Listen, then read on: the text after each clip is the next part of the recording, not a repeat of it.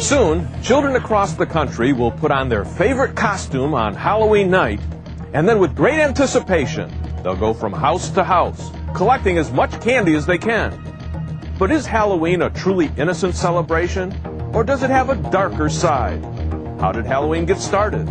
What should Christians and non-Christians alike know about participating in this event? Where did the custom of trick-or-treating come from?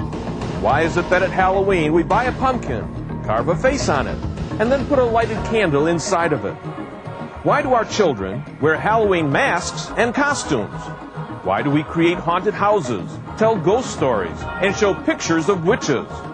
What significance do they all have? We invite you to find out the answers to all of these questions and more on this edition of the John Ankerberg Show. Welcome to our program.